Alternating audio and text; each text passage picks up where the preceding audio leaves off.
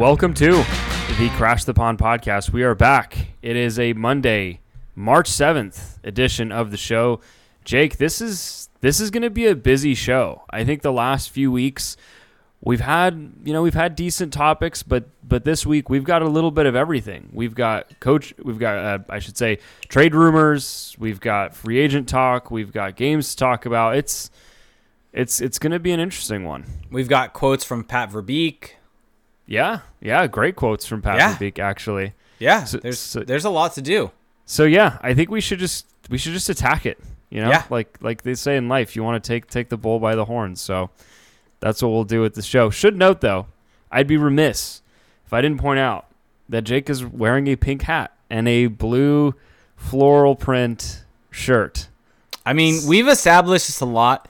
Um, one of us has to provide a visual entertainment element to the people watching us, and you know, sometimes I uh, I decide to throw on some colorful things to entertain the people. Why why are you throwing shade at my gray T-shirt? Yeah, you know, and uh, one of us decided to throw on golf attire for this one. Yeah, I'm still not understanding how that's golf attire. You just you look like a skateboarder. It's golf attire. It, it's just it's just not. It's golf attire. It it simply isn't. Um, PC okay. man is saying my hat's not Hat is nuts. Thank you. I'm taking that as a compliment. Nuts. Yeah, let's go with that. Um, taking it as a compliment. I mean, it's not a bad hat. I'm not knocking the outfit. It's just the choice. The the choice is what I'm pointing out. Some of us choose to be bold. Some of us choose to not be bold. Okay. Well, hey, I guess I'm a coward then. Noted. Noted. It's putting Oh, you- putting words into your mouth. Yeah, yeah. Okay. Well, I don't even own like clothing of that of that caliber of, I guess, noise, loudness, whatever the term is you want to use. Maybe you should up your game. I I should uh, give credit though. This was actually a very late birthday present to me from one of my good friends. So Oh, there you, You know? go. Wow. You know? Look at you. maybe Give- maybe maybe you should stop hating on it. Wow, team player. I like it. Okay, let's um let's talk about let's talk about the let's get to business here. Yeah, yeah, yeah, yeah. I want to start with this because I think it's the it's the most interesting. It's it's the most novel. Uh, Saturday night hockey night in Canada. I'm watching Canadiens Oilers, who by the way Canadiens won again, uh, seven over their last eight. Martin St. Louis, coach of the year. But regardless, intermission show. Jeff Marek drops a bombshell on all of us, saying that Max Comtois' name has popped up in trade conversations around the league, and that it's it's intensifying, and kind of doubled down on it on 32 Thoughts, of the podcast, where he was saying that just don't be surprised if, if something happens there. And mention it again this morning on the Jeff Marek show. Yes. So, what's your reaction to that? Um, my initial reaction to it was similar to when Jeff had. I think Jeff was the one who had the little bit of little tidbit on Troy Terry last year. No, it was Friedman. it was. Yeah. Okay, well then never mind, scratch that. But regardless, my my feeling on it is the same, which is that this feels in some ways like it's coming from his camp because he has been misused by the Ducks coaching staff. He has not been put into a position to, to succeed for most of the year. He's an offensive player, and he's mainly been playing uh, with Isac Lundestrom and Jakob Silfverberg for most of the season. And I'll look that up just to confirm. I'm just curious to make sure on that. But um, this feels like his camp's trying to get out there that he needs a change of scenery because the Ducks aren't utilizing him correctly. Mm-hmm. And I've brought this up many times with, with Max Comtois. His play this season is not that much different than his play the last or last season. And that's not necessarily meant to say his play last season was that great, but it's meant to highlight the fact that when you're relying on points and points solely to judge a player, you're going to get into this habit of um, going as shooting percentages go. And I think that's what's happening with Max Comtois here for the Ducks and for Dallas Eakins on the whole. And it's funny because the flip happens with Troy Terry. Troy Terry last season just had an awful shooting percentage and unsustainably low. This year, unsustainably high. What's the praise for him? He's this changed player, all these things. and Confidence. he- yeah, and he's getting bounces, and that's the biggest thing. And he's been played great. Like his play is elevated. There's a whole lot there for Troy Terry, obviously. Yeah. and, and it's and not just it's not just shooting percentage no with Terry. No, but it it, it kind of highlights the fact that when you put guys into good positions, they start to score, and those kind of low shooting percentages start to normalize. And so, just so you know, Max Comtois shooting four percent this season. Yeah, so down 13% from last year. Yeah. So if you're looking for a reason why the coaching staff is down on him, that's probably the biggest reason why because he's just the puck's just not going in as much. But He's, um, he's also he's also taken a step back at 5 on 5 in terms of driving yeah, offense. but I don't think it's a huge one. Uh, I mean, if you at least if you look at the RAPM charts, maybe his That's fair. maybe his individual shot rates are similar. Yeah, yeah But, that's but what I'm talking about. when here. he's on the ice, and I mean the whole point of RAPM is to kind of isolate. Like that's fair.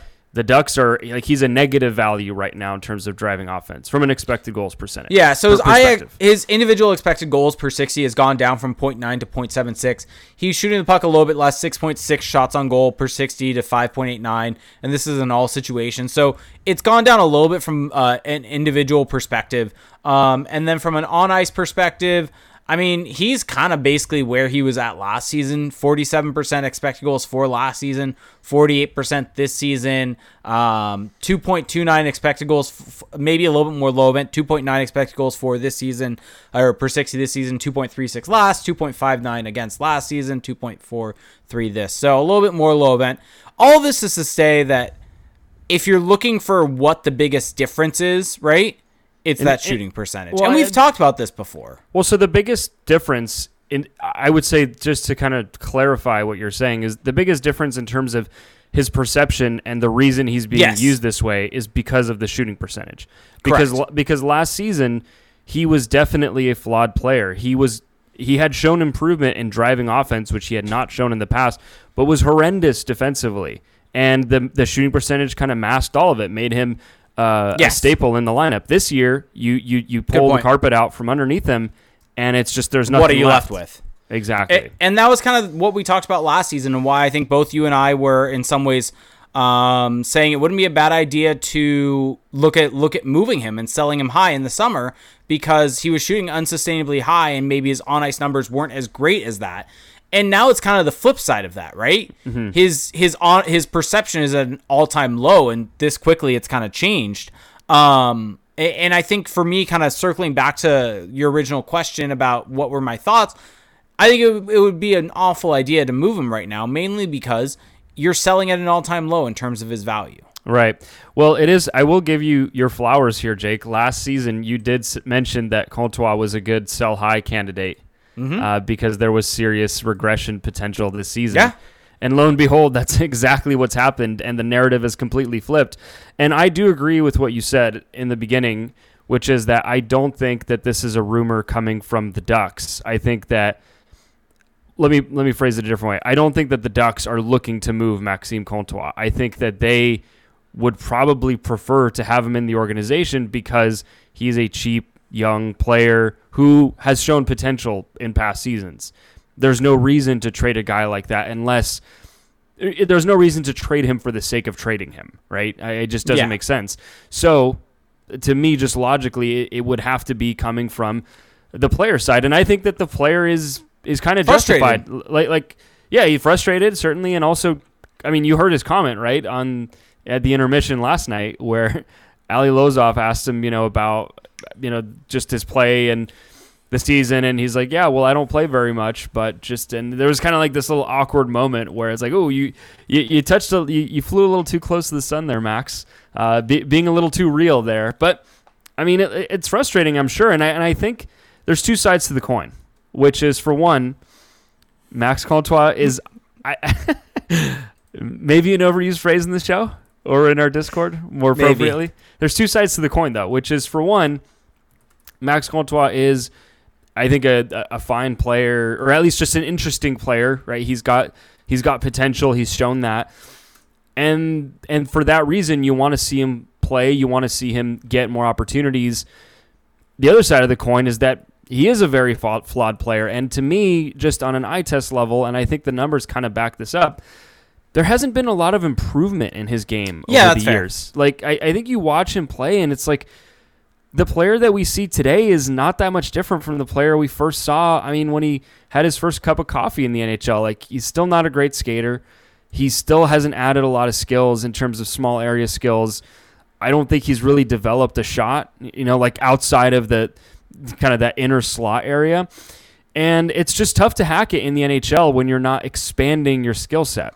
You know, I mean, Yeah. I'm sure he's gotten more physically fit. I'm sure that there's there's things to his game that have improved, but it's just it's tough from that perspective. So for me, I think I agree with you right now. There's no sense in you know doing this change of scenery thing if you're the Ducks unless he just completely wants out and it's this toxic situation.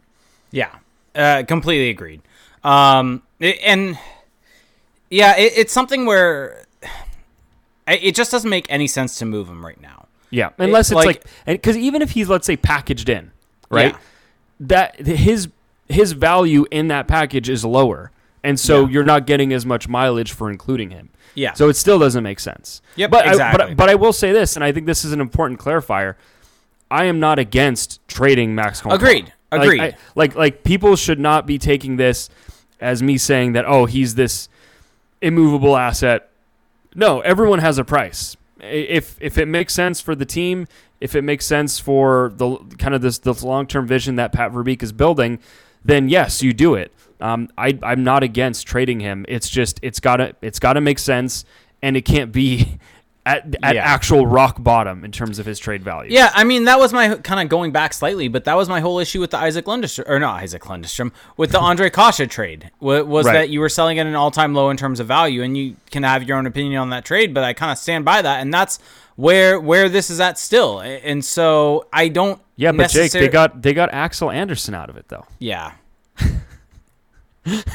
I just broke him. I just Jake is just would- shaking would his you head would right you now. do Comtois for Jake DeBrusk one for one? Yes. Yeah, I think I would Like also. what? like Yeah. I don't think any. I don't think the Bruins would.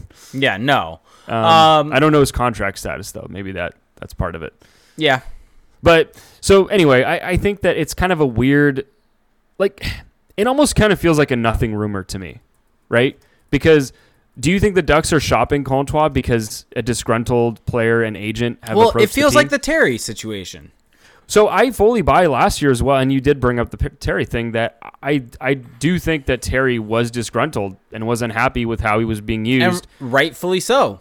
yeah, and and much like I would say had an even stronger case than Comtois. Yeah. and I think this year has has been has been vindicated for his frustration. And so the the problem is I with with Comtois, I don't know if there's this big upshot for him next season, where if let's say he stays with the Ducks, um, he can he can make everybody look silly for for having you know maybe not had as much confidence in him or, or whatever. Mm-hmm. I, I I think it's not there's not a Terry esque breakout there. No, waiting. there there could be a shooting percentage bump. Well, that's the thing. So that's that's what you're hoping for if you just want to kind of recoup some kind of value. I mean, if it if it were up to me, I would just stick it out with Comtois and just I mean, first off, I would tell Dallas Eakins to play him because I mean, this is ah, this is the other just Do you- do you sickening. Do you want Yeah. to just get into last night's game? well, no, hold on. The, the- I, this is an important point. Okay. The the sickening aspect of the narrative to me that because Jeff Marek is at the heart of all of this, and he keeps saying, "Oh, well, uh, Anaheim's left side is is tough to crack. They they're they're deep on the left side." And that's like, okay, let's think about who's actually playing left wing for the Ducks before we start saying that. Uh, the, like these are the guys that are playing ahead of Maxime Comtois, Nick Deslauriers, and you've got Derek Grant, who's also played a ton at, at left wing. Is it tough to crack, or is Dallas Eakins just once again incapable of properly evaluating the players he has in front of him? And Sam Steel playing on left wing also a lot. Right. So I don't think it's a matter of like if if if you're anyone who's heard that and you've believed it for a second, don't because it's not it's not about that. And also Adam Henrique playing on the left side when Ryan Getzlaf is out instead of playing center.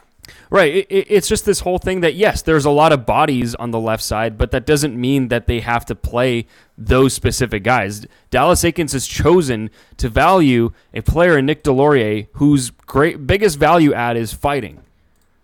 I mean, sure, the the fourth line has been better of late, but anyway, the whole point is just that it's it's Mm. unfortunate that it's gotten to this point with Comtois because it it feels like it didn't have to to get here. I I was just curious to see if it's still this way. Nick Deslauriers on the Athletic uh, through Dom Lucian's uh, Lucian's model uh, with GSVA is still projected at a negative 0.2 million market value. Yeah, well, you know, according to Alan Walsh, that model, Dalmatian just has no credibility. So, Mm-hmm. I don't know if you saw that. Mm-hmm. I did. exchange. Entertaining. Yeah. Um, but I, I think this is a good transition point into last night's game with Max Comtois drawing back into the lineup. Yep. With uh, with Ryan Getzlaf hurt, Sam Steel was uh put into the first line center role with Adam and Troy Terry, uh, and then we got Rakell Milano Zegras, um, Comtois with Lundestrom and Silfverberg, and then Carrick Grant and Delore on the fourth line. Um, and I mean, it sucks how it happened. yes. But Dallas Eakins w- had his hand forced because the thing that stuck out to me so much with that lineup was when Sam Steel had been placed in the first line role, or uh, quote unquote first line role previously, it kind of, you could squint and maybe say, okay, there's not really a whole lot of other options. Like, I was like, maybe try Troy Terry there. Who knows? But Terry has never played center at the NHL level. yeah. Last night I looked at that and I was like, Adam, are, are we forgetting that Adam Henrique for the last what five years, six years? His, his uh, entire career, for the most part. Yeah, like has been a center in the NHL, and why is he playing wing instead of Sam Steel? And I guess if you want to make the argument of development, things like that, wanting to give Sam Steel the looks at those roles, sure, but that doesn't jive. Like it, it feels two faced a bit if that's the logic there, because that's not what essentially Dallas Eakins has been doing. But regardless of the point, um, and kind of the Ducks' hand were forced because Lundstrom went out very early in the early in the game, and it forced the Ducks to essentially shift Sam Steel into the Lundstrom role, move Adam Henrique to center, and push Max Comtois up into that top six. And so the bottom six was a completely fluctuating thing with someone on the wing with Lundestrom and Silfverberg, whether that be Terry from the top six or someone from the, the bottom line or the, the fourth line. But the end result of this game was that the top six played the most at five on five by a significant margin. I think it was like they played 70% of the game at five on five. And the bottom six played the other 30%. Um, and what ended up happening was the Ducks played maybe one of their best games of the season at five on five. They dominated play to the tune of 69% expected goals for percentage. And Max Comtois looked really good next to Adam Reek and Troy Terry. Part of that is Troy Terry had a masterful game. He Yes. just was on a mission the entire game, was dominant in the ozone, generating chances, and being on that line with him is going to be really helpful to Comtois. But that's exactly what we've been talking about of putting it, put him in positions to succeed. Put him in positions where he's going to be able to thrive, where he's going to get looks, get chances. And he set up a goal for the Ducks last night with that shot that ended up rebounding off Adam Henrique. And so, kind of back to the original point where the Ducks were forced to have a top six. And what ended up happening? They were dominant. Yeah. Yeah, I mean all of those guys posted great numbers. They they looked great by the eye test and I mean I think I've said this jokingly on Twitter before, but if I coach the Ducks, I would simply play the best players the most. That's it. That would be the only change that would be really needed because Dallas Eakins doesn't do that for the most part. Um, and so last night being the exception to the rule, you saw the result. And I mean, you you mentioned this today, but I initially thought, well, a lot of this is just the Sharks are bad, and yes, they were also coming off. Of, they were on the tail end of a back to back, but the Sharks and Ducks aren't that far apart at five on five in terms of their underlying numbers. So Yeah. That makes it look better in hindsight because it's not purely okay. You're beating up a bad team. Yeah. Yeah, and I mean, this was a game where yet again the Ducks were didn't get great goaltending. They haven't gotten great goaltending really. In weeks, yeah, since, since before the All Star break. Yeah. Really. we'll get And- we'll, we'll get to that. We'll get to the Vegas game. Yeah, and, and they were able to survive, and, and that's what they've had to do, and that's honestly what made them so successful earlier on in the season was the fact that they didn't get stellar goaltending to start the year, and they Yeah. actually had to rely on good five on five play to to lead the way, and that's what happened last night, and um, it, it's really it's good to see, and while it was something that for uh, kind of Eakins' hands was forced into doing this, I hope that he can maybe take a lesson from this of hey, and, and granted this is wishful thinking on my part. And Yes, also it- I'm it of is. I'm of the opinion of he's not going to be back next season so it doesn't really matter. But I guess maybe from that global perspective, this goes to show what could happen if you optimize that top uh, optimize the lineup and create a top 6 that you play most of the game. Well, yeah, because I mean that's that's been a bit of a frustrating narrative around this team as they've kind of fizzled out in terms of their playoff hopes, right? I mean, if you look at the standings and you squint, you can maybe try to trick yourself into saying that they're in it, but with the games in hand that the other teams in front of them have, it's just going to be really hard. Um, but it's there's been kind of this almost like fatalism of well, this was this was always going to happen, right? That the, this hot start was never going to sustain, and and this is just who they were always going to be, and it's like well Kinda, right? We no one expected them to be a great team. No one expected them to. It, to, it to wasn't. pota- it wasn't smoke and mirrors to start. Right, but that- it but it also wasn't smoke and mirrors, and there is a path to at least sustain that to a degree. And again, part of it is the COVID rampage in the first, you know, in January and late December, but also it's just Dallas Eakins again continuing to prioritize playing his third and fourth lines over just rolling his Well, horses. That to me has felt like the biggest shift in the the mentality for this team. If you recall, like, don't think too long ago, uh, Derek Grant was waived, Yeah, and and Nick Deslauriers was in and out of the lineup, and that was all happening when the Ducks were playing extremely well. Mm-hmm. Like that was not when they were play they were playing poorly and they were trying to jumpstart guys, things like that. That was when the Ducks were playing legitimately extremely well yeah. and they were scratching Nick Deslauriers and Derek Grant on the regular. And what changed since then is that those guys are playing big minutes. And I think that there's an easy correlation that can be had there of well, there's kind of your change is that they're being put into bigger positions and the Ducks are in some ways suffering as a result of that. Well, it's not just that those guys are playing bigger roles. I mean, I guess it, it should be obvious, but it, it it's probably helpful to say. It's just that the more minutes those guys play, the less minutes the good players play. And you're just taking so much value off the table in the long run doing that. Um, it is strange. It is a it is kind of an interesting question of how did this happen? How did we get to this point where Dallas Eakins tricked himself into thinking that his best shot at winning is coaching this way? Because, like you said in the beginning of the season, we saw like a, I guess whatever is slightly more than a flash of Eakins. I think coaching a, a good game, and it just kind of went away. I think that as he got desperate, maybe I don't know. I mean, he's uh, certainly under a lot of pressure because we he, his future is uncertain. Uh, it's just it's backed him into a corner, but it's just that the decisions that have come out of that have just not been good. So Yep. Raquel's goatee saying, uh, "What change is no Bo Groulx? Shake my head, future Celtic Selke candidate." yeah, Bo Groulx. Yeah. Remember those days? Um, Oh. Okay. Well, so do you want to? uh, Okay, let's get your brief take on this. Uh, controversial overtime goal Yeah. against the Sharks. Yeah. Con- co- controversial because it legitimately should have been a penalty. Yeah, it the, like it should have been. It was too many men on the ice. Like I mean, here I'll just read the rule for everyone. The it, it's much easier when you just put it this way because I mean there are people. I, I just want to make this clear. There there's this part of the rule which basically says when a player is retiring from the ice surface and is is in within is within five the five feet limit of his player's bench and his substitute is on the ice, then retiring player shall be considered off the ice for the purpose of Rule 70, leaving the bench. So that has to do with basically if the guys are a line, legal line change is allowed to happen when the guy coming off the ice is within five feet of the bench.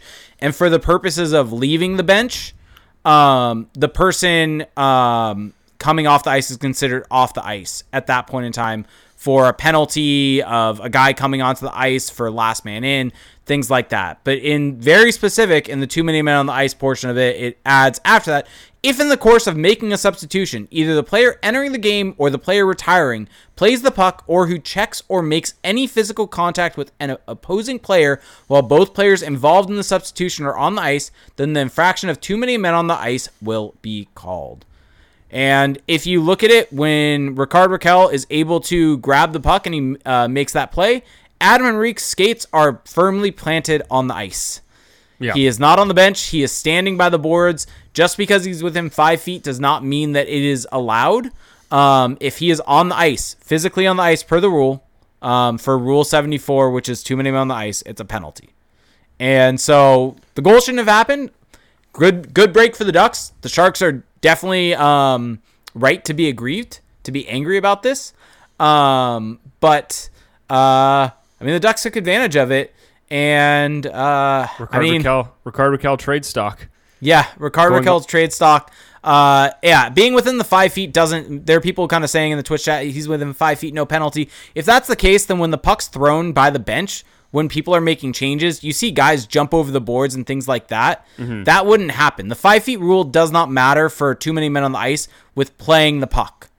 Right. That that's the key part is Well, the and- playing of the puck. And I feel like that even in the commentary, I feel like that got kind of blurred because you're th- because of the exact distinction you're talking about. People And- are thinking about a standard line change, kind of not realizing that there is a key distinction when the puck is is Like involved. the line change was completely fine if Henrique is just on the bench. well, that's the thing, and I mean, like my reaction was initially the same, which is that oh, you know, this happens all the time. This is kind of like your normal late, you know, kind of these changes are a little sloppy. But when the puck is being played, you just read the rule. That I mean, it, it changes. It's no longer that Yeah. it happens all the time and scenario. and and if you want to say well and here's the thing people say it happens all the time and things like that it's it's a missed call but and there are missed calls that happen all the time but in the same way if and i mentioned this to you before we started recording if there's a hook in the defensive zone and it leads to a breakaway the other way the team that got hooked would be pissed right. it's the same situation. And this is a penalty by the letter of the law. It's a hook. And or not a hook. By the letter of the law, it's too many men on the ice. Uh Henrique skates are on the ice. If I mean the real issue I have here is why wasn't someone opening the boards? you mean the door? Uh, yeah. Why why isn't someone opening the, the opening the door there for Henrique to jump on or jump on the bench? Why isn't Henrique jumping onto the bench also? Yeah, well, here's the thing, though. I mean, we're getting a comment, but as someone who hashtag played the game, no player actually understands too many men.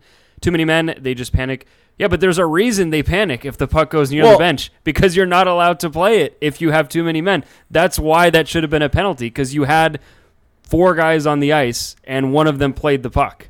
Yeah. right? If, if the the- puck doesn't get played there and it just go and it goes down or whatever, we're not having this conversation. Yeah, and I mean the the It's, rule be- is it's because he played it. It's why guys the- try to jump. They don't want it to hit their skate. the the rule book is cut and dry and i think that that Yeah. at the end of the day is the beginning and the end of the story for this situation is sure you can say well the refs could call it this way or could call it that way the rule book says this that is what they are instructed to enforce yeah. if they don't enforce that it's a blown call that's it Yeah. that like that's that's the end of the story there and like that is why i say it's a blown call like whether that whether i think it's the right decision or wrong decision it's a blown call and it's not meant to take away from what the Ducks did. It's not meant to. also to- go ahead go sorry ahead. No, no, go for it. all I was gonna say is that um, notice how they didn't ha- uh, have Silfverberg on the ice to start the. Well, no Lundestrom or Silfverberg. I mean, that was the first thing I noticed was, oh wow, they're gonna gonna go and try and win the game. Interesting. Like this is the the the the, madness of the uh, Lundestrom Silfverberg duo to start overtime. It's like you're not winning, you're not winning the game with those two out there. You're like this whole notion of oh well, you're you're controlling the play. You're you're kind of making sure the other team doesn't score. It's like well, that's like you've already got a point in hand. Like you got to go and get the next one. Yeah. It's it's not time to play it safe. Um, yep. But yeah, so it was a blown call, but I mean, whatever. Like I, I hate getting into I, I hate getting into the rule stuff because you get you get all the debates, but that, Well, that's there's the only there's I- only one there's actually only one right answer when there's a rule book. yeah, like that's the thing here is like I. It's not really a debate worth having because the rule is the rule, Right. And if it wasn't enforced correctly, then it's a blown call, and that's the end of the story. Right. I mean, And that's not and, and that's not meant to be argumentative. That's just how it is. Right. I mean, Adam Henrique was still on the ice. He's still a player in the field of play. Rickard Rakell was also on the ice, and he got the puck. Yep. There's your too many men. Like in that moment, it like the the buzzer goes off, but the refs missed it, and Adam Yep. Henrique was Great just finish. getting off. Great finish. Yeah, I mean, I mean, the the Ducks really benefited from a couple things in that game. First off, the Sharks going offside. Yes. Yeah. Yeah. That. Well, also Logan Couture just kind of like I don't know what went through Logan Couture's mind on that play where he just basically completely spaced out because he saw Henrique going back to the bench, and then I he scans and you can see that he makes con- eye contact with Rickard Rakell and then just stares back at, at Troy Terry playing the puck all, like all the way on the other end. So that that was a little bit intriguing to to Yep. say the least. Okay. Real quick, just pointing this out, Poker Puck says, but you said if he's within five feet, that's okay. The five feet is only meant if it's a legal line change or not. So the line change is allowed to happen if the guy coming off the ice is within five feet of the bench. But if he's within that five feet and the guy, either him or the guy coming onto the ice plays the puck, then it's too many men on the ice. Doesn't matter how close they are with uh, how close they are to the bench. It if they play if two guys are on the ice, Yeah. and they play the puck, then there are six guys on the ice at that. Well, in this case, four guys on the ice when it should be three on three. Yeah, I mean the, the the distance here is kind of immaterial because of the well, Playing of the puck. but it's the playing of the puck that renders that moot. Um, it's just not what we're discussing. CJ KHL with the great comment. Couture is very dumb, to be honest. Sorry. Yeah, I mean it's it's it's not a. I mean even though he's correct in arguing the call, it's not a great look when you were the guy who could have done something about it and you just kind of kind of got caught puck, puck watching. Okay, uh, do you want to talk about the Vegas game, or should we I- do a, an ad read? I think it's time for an ad read.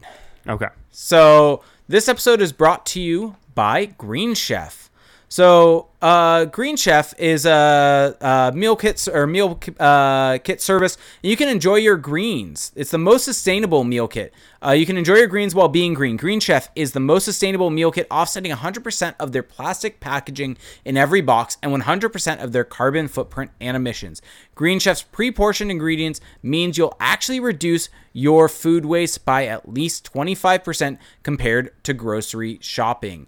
And then Green Chef's also extremely convenient, easy. They make it easy, uh, or they make cooking easy, so you can spend less time stressing and more time enjoying delicious home cooked meals. Their uh, meals are pre-made and pre-measured, so- or have pre-made and pre-measured sauces, dressings, and spices, so you can get more chef-curated flavor in less time. And you can avoid long lines at the grocery store. Green Chef is so convenient with their pre-portioned, easy-to-follow recipes that are delivered right to your door.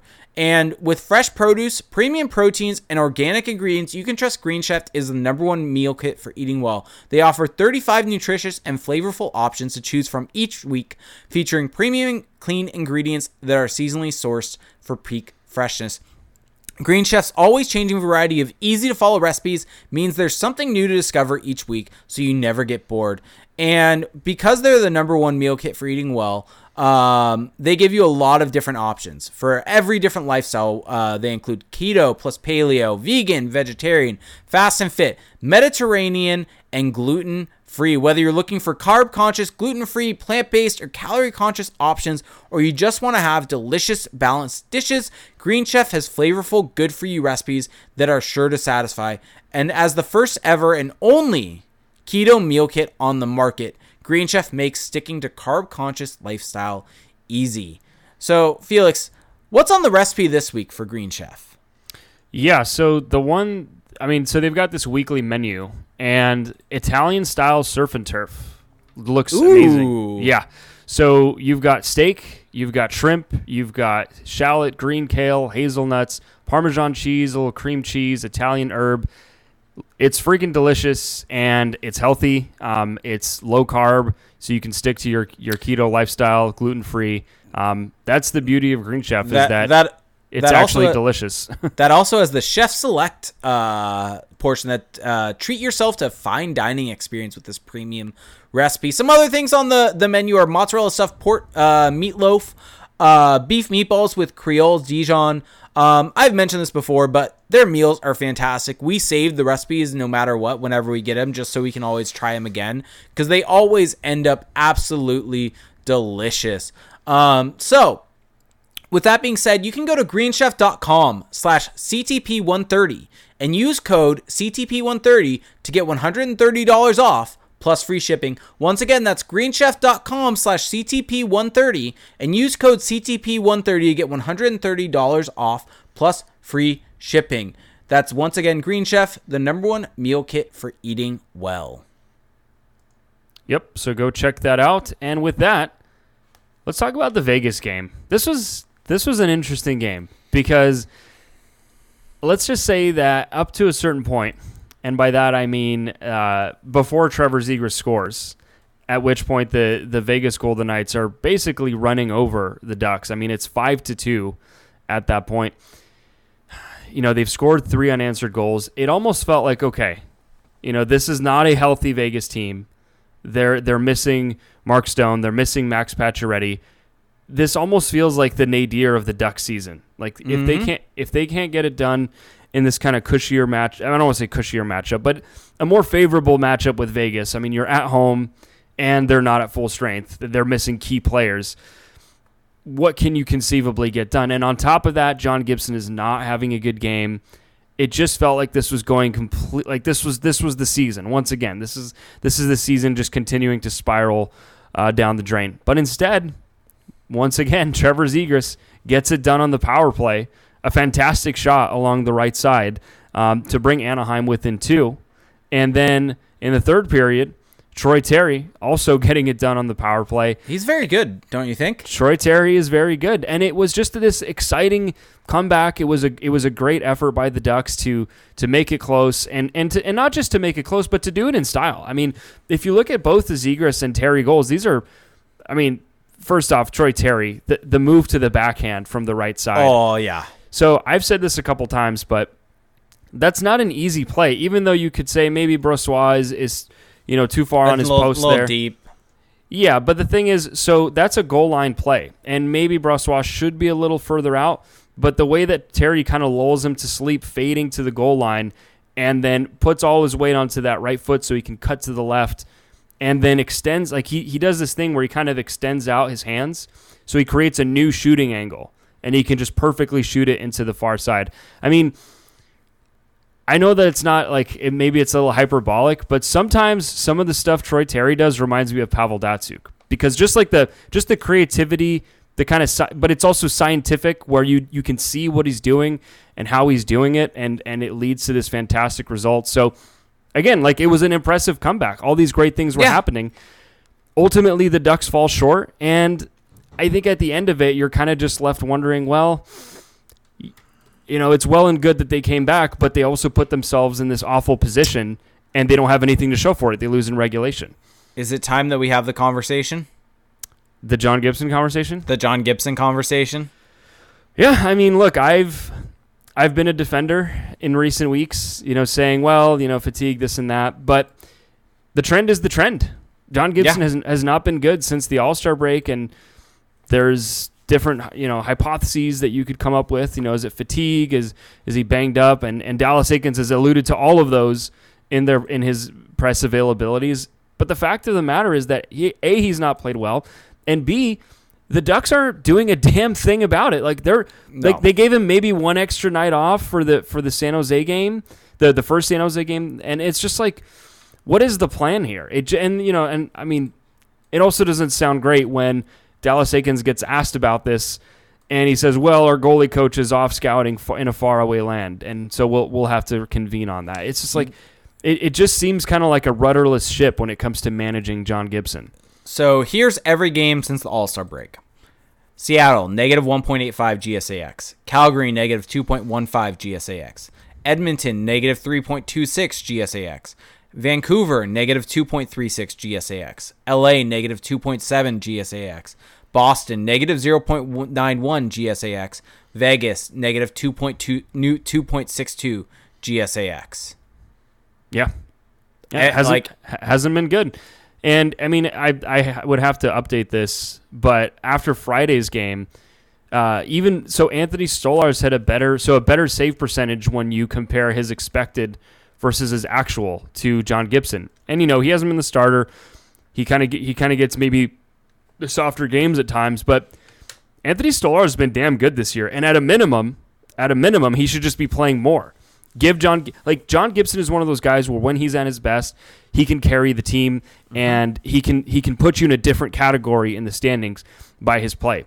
What's happening now though is the opposite of that, the other side of this coin, which is that when he's not on his game, he can bring you down in the standings because he's just he's he's burnt out or whatever. You got to keep you got to keep that engine running however you can, and you have one of the best backup goalies in the NHL in Anthony Stolarz, and you kind of just refuse to play him any more than just kind of your average backup. And I think that that's that's the big failure of the Ducks is that they've they have this great asset, they have this this this great value in John Gibson, but they have no idea how to how to manage it and how to optimize it and how to get the most out of him for the longest period of time. Yep. Uh, and real quick, want to mention so since the All Star break, negative 15.86 GSAX. And I want to mention this because Austin Price brought this up, and I think we do get new listeners all the time. And so he asked, what stat is that exactly? So this is GSAX per evolving hockey, which is goal saved above expected. And so you hear us mention expected goals all the time. What this does is picture expected goals kind of in reverse in some ways. So you're looking at the, at the expected goals that the team should have allowed and then looking at the actual goals. And so you can kind of backtrack, okay, this per the model that they use, this is how many goals the team should have allowed based upon the context of where the shots came from, some of the pre shot environments that they can account for, and this is how many goals the team should have allowed. If a team should have allowed three, let's just say, expected goals against, and they actually allowed five, that's a negative two for that game, for that goalie. Right. Right. And so what this is saying is that he's allowed 15.86 goals more than expected. So You essentially, oh yeah, yeah. Sorry. yeah, more than than expected. So if you repl- replaced him with a goalie that was just straight up zero, replacement level, right at expected, the Ducks would have allowed 15 less goals. Yeah, which is a huge difference. That- I mean, especially 15 this time of year. 15 goals over one, two, three, four, five, six, seven games. That that's two goals a game. Yeah. Like you, Yeah. you, you take two goals a game off.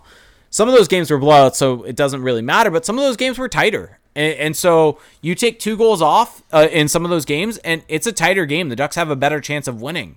Yep. Um, a- and, so I mean, it's a big deal, and it's a big deal. I mean, just for reference, he was on fire during that road trip, and so um, I mean, this is my view of goaltending on the whole, and I think this is important to keep in mind.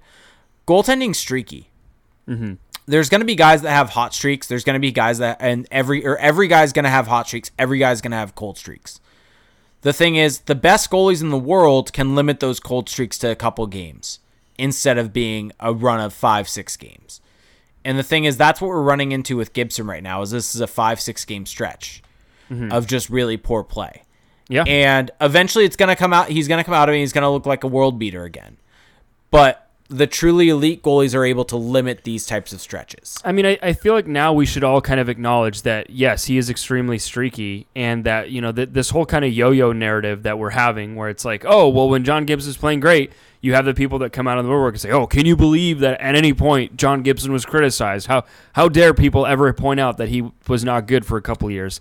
And then when he kind of reverts back into the play we've seen, those people go quiet, and it's just Well, like, well, or- or well, it's peop- it's the the- team in front of them or what have you. It's it's the system.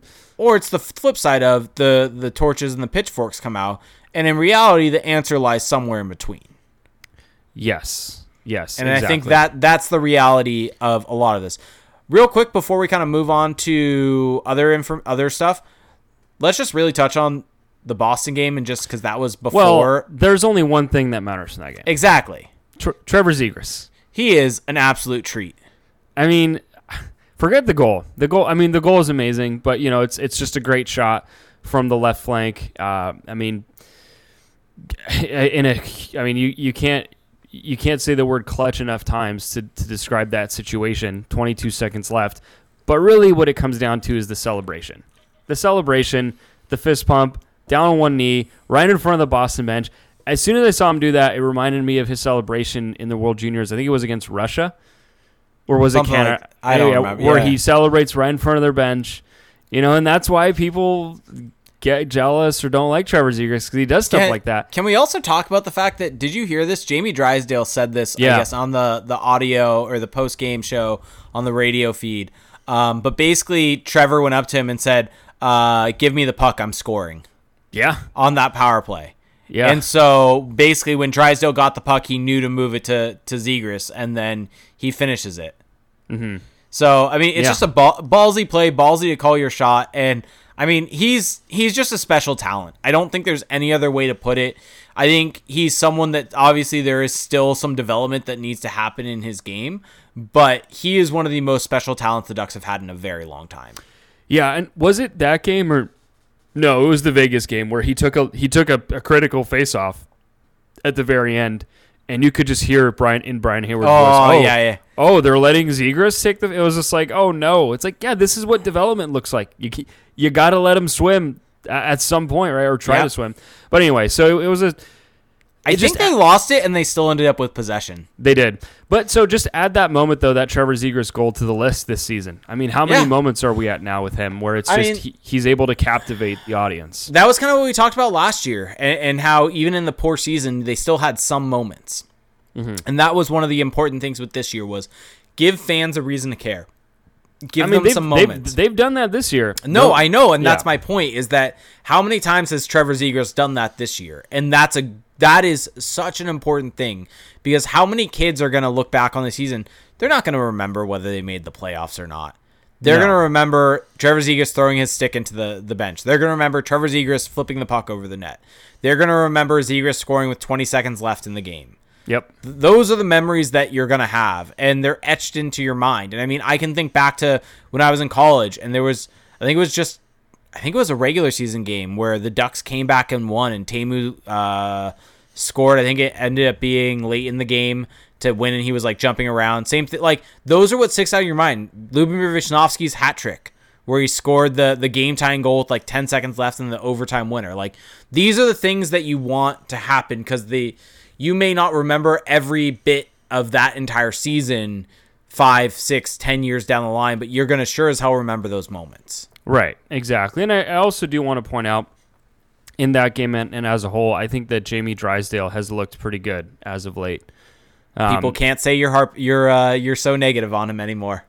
Well, I mean, it's just I'm watching him play, and, and I know. mean, I'm just giving you a hard time. I mean, he's making plays, right? And I think Yeah. he is getting he's getting better slowly. It's not perfect, but he's getting he's getting better at once he's transitioning the puck into the offensive zone to make something happen with it, to get to the middle or to dump it off. It's interesting because if you look at all the tracking stats, he's one of the best guys on the team at, at gaining the offensive blue line. But then in terms of what actually happens next, which is, you know, sh- shots off of entries, he's he's far below average in that regard. So I think Jamie Drysdale is kind of figuring it out. I think that he's gonna. I'm more I'm more confident now that he, there's. Like, I guess I'm just a little higher on his potential now than I was at the beginning of the year because you just re- you weren't really seeing it a ton, right? It was just a lot of okay, I'm gonna wheel it all the way down the ice, I'm gonna turn on the jets, but then don't really know what to do. And I think now the cerebral element of the game is clicking a bit more, and I'm I'm just excited to see where it's gonna go because uh, I mean, if he can hit that potential as an elite transition guy and a guy who, I mean, is showing to be effective in the offensive zone, especially on the power play, with all the talent that the Ducks could conceivably have up front, that's just going to be a really fun team to watch. Yeah, it it definitely is, and I think one of the biggest things is, I mean, he's still 19. Not for long. Not for long. When is when is his birthday? You're, gonna- you're gonna be so happy when that. How do I not have this memorized by now?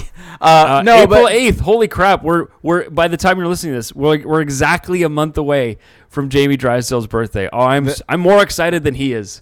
I'm more excited than he is for his bir- for his own birthday. wow. Yeah. Okay. But no, but but there like there's a lot of room for growth, and and that's an important thing to remember. There is that that that's when, and, when and we I- and his numbers have also been better. Like they're Yeah. not great. They're they're still like they're they're not what, what you would like, especially playing with the guy next to Hampus Lindholm, who supposedly is this elite defenseman. But the numbers are improving slightly, and that's also encouraging. Yep.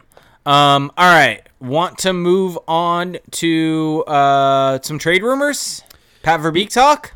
Well, let, let's let's dip in a little bit just to the, the free agents because we're gonna get asked about this. I would imagine a lot once we get to questions. So Yep. let's let's try to get some of the basics out of the way. Let's start with the biggest name, the one we've talked about the most this year, Hampus Lindholm.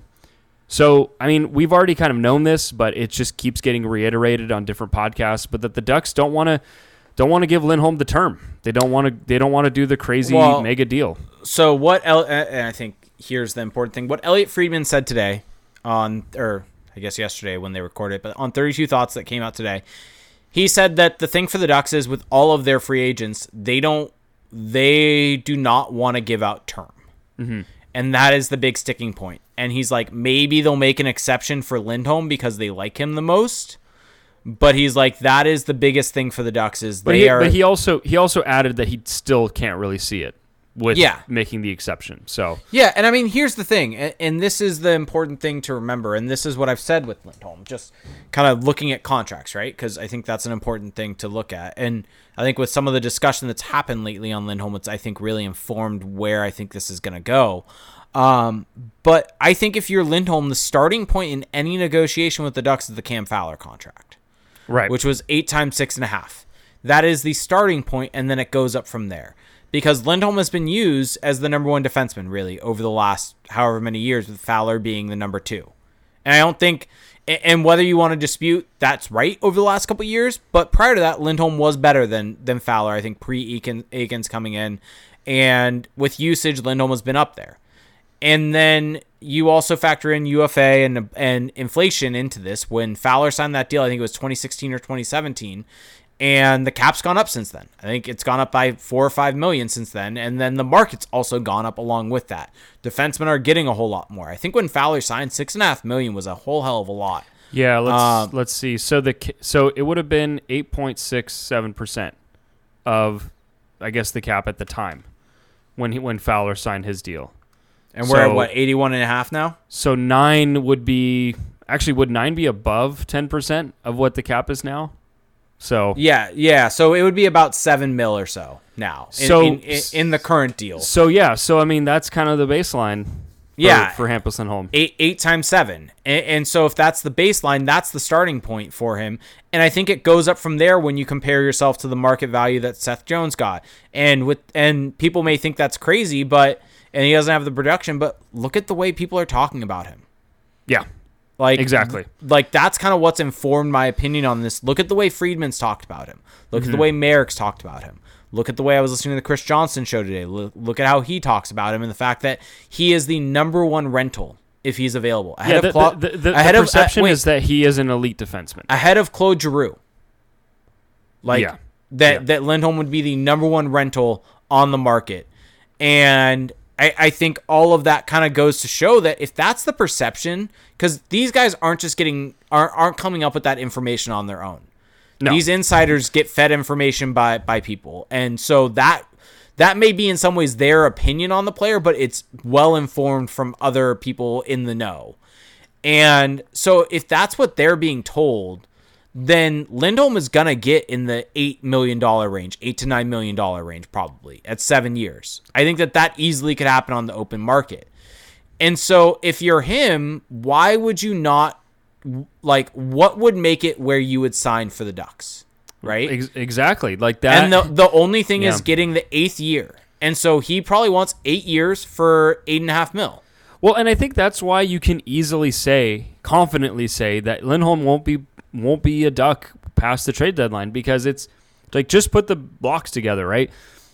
Term like like you said, he can he can go out and get this amazing deal on the open market. The, The only, only- thi- the only well- leverage the Ducks have is the eight years. Well, that's what I'm saying. So that's what I'm Oh, getting. sorry, That's what I'm getting with this is that the only thing that could make it worth it for him comparatively to stay with the Ducks is if like th- that's their only lever is that extra year. And if the Ducks don't want to give him that extra year because we've heard over and over that term is important, then how could you see this ever actually happening? Right? It just seems completely incongruent. And of course, this could all be BS. This could all just be posturing from both sides, but I think that it, there's enough there to say, okay, the positions here are so at odds with each other that I don't know how it ends up happening. The Ducks would have to. It feels like the only way that they can make it worth it and not give him all that term is to pay him a like grossly overpay on the AAV, and I just I don't think they're going to do that either. Well, right? and what would you have to do to really make that worth it, right? exactly. You, you, you got to think he would be getting. Let's just say he gets that seven times eight point five. That's fifty nine and a half million. If he ends up getting, uh, let's just say a five year deal, right? That's a twelve million dollar deal. Twelve Mm-hmm. Yeah. million dollar AAV. it's just like- you're not you're not doing that. Like it's No. it's crazy. And, and he's and here's the other issue with the eight eight years. He's twenty eight. He'll be thirty six by the time that Like deal's how done. many how many examples of defensemen aging poorly do we need? Players aging poorly on these mega deals do we need to realize that maybe you shouldn't do them, especially when you're negotiating against yourself in a way. There's no other there are no other teams. Like you like you were texting this to me before we were recording, but if you really want Hampus Lindholm, try to get him in the summertime. Like Yeah. trade him, get the assets, and then take a run at him when he's a UFA. Yep. And you- like you, you could have the potentially the best of both worlds. you're running the risk, and I don't think that would happen with Lindholm because once again, terms the issue. So Mm-hmm. the, that seems more likely a situation with Manson and Rakell. Sure, but but but the point just being No, I- yes, yes. yeah, it just doesn't make any sense. I I, I don't think Hampus Lindholm is going to be a duck for past the trade deadline. No, I don't. I mean, yeah, painful light brings up. Look at the example of uh, Vlasic in San Jose. I mean, that's that, and that's been a comp for Hampus Lindholm for years, right? Yeah. Is the defense defensive defenseman, and it's just yeah. Now, there's also been chatter. I mean, did you have anything else on Lindholm? Uh, I don't really think a whole lot more. I I think the return could be massive though. That I'm starting to settle in on the return for Lindholm could be big, Yep, yep. And then Josh, which is all the more reason to, tr- to trade him. Yep. And so Manson, I mean, the rumor today from Frank, Frank Seravalli is that there's just not a lot of chatter, and that maybe he's the guy that the Ducks end up keeping. I don't know if I'm missing anything there, but that's that's the gist of it. And you disagree. You think that it's just because he's been hurt that there's not much yeah, chatter. I mean, who knows? I, I, I think that the injury probably quiets the chatter. One thing that's also been was brought up, I think, by Chris Johnston today on his show, was a lot of the a lot of it's really quiet right now because if you're a team in the market for a rental, you're typically going to be uptight against the cap. And you're really trying to maneuver that cap. So the closer that you can get to the deadline, the more accrued cap space you can get prior to acquiring that guy. Mm-hmm. So, especially with Manson being hurt, why would you trade for him right now when you can't use him and have that cap added to your cap sheet? yeah. So, no, yeah. I- So the so the whole quiet narrative, like, because because the additional comment was just, oh, he's the maybe the defenseman likelier to re-sign with the Ducks. It's like, well, yeah, sure. Like we all know, like we've known this for a long time that if you're gonna say who's likelier to stay, it's probably Manson because Well, he's yeah. not gonna break the bank the way that Lindholm is. and it sounds like uh, family wise, he wants to stay. yeah, and- like it and- sounds like he's probably not gonna play hardball to on his contract like Lindholm is. Yeah, but even having said that, I would like if that's the case, even more of a reason to trade him and just sign in the offseason. Yeah, because he would be willing. He might be more open to that. Yeah, and so you can even tell him, "Hey, if you want to be here long term, this helps us long term. This gives you a chance at a cup. Yeah. sure, you have to go away from your family for a couple months. Well, it also suck. gives it also gives you a better chance at a cup here long term. yeah, like this is a win win. Where if you're a GM that is cerebral, it's an easy sell to your player of, Mm-hmm. "Hey, you like it here. Hey, we we want to bring you back." Like this, like this is such an easy, easy situation for that. And same thing with Rakell. I, I think that Rakell is, could also get a lot on the open market. Um, actually, Rakell's the one I have the best idea for both contract and trade because he's basically Tyler Toffoli at this point in terms of production. Yeah. in terms of production, and that is what matters for all of Yep. this, right? Yep. I mean, yeah, Like, that's he- except for defensemen. the year that Tyler Toffoli was traded from the Kings to the the Canucks, um, he uh, Toffoli was on pace for just slightly less goals than Rakell is on right now on a goals per game pace, and they're basically spot on the same exact points per game. yeah. So- and, and Rakell's hot right now. So Yeah, Rakell's hot going into the deadline. Yeah, and I think with the, circling back to Manson a little bit though, I Go will it, say sorry. that that he's been I think he's been the I mean, he's been better than Lindholm this year. Like I think he's having he's having a quietly solid season. Like nothing's nothing special, nothing nothing outstanding, nothing that you want to sign him to a significant contract to, but he has been quietly effective and I don't know how much longer that can last with kind of his his injury history and, and just the way that the Ducks roster. I mean, how long can he stay tethered to, to Cam Fowler? But like, I mean- he he's he's a guy who if you re, if if you're willing if he's willing to stay on for a team friendly deal, it's probably the one I feel maybe the least anxious about, just because I think that that. I don't know. I just feel like that there's less room for disaster there than Like there is if with like he ended Lindholm. up signing a deal at for like three times three, and was Oh, your yeah. was your third line or third pairing defenseman, third pairing right sh- right hand shot defenseman. in a lot of ways, he's been above replacement level this season. And so Yeah. if if you're getting that, maybe a little less than that for three years, like that's that's fine.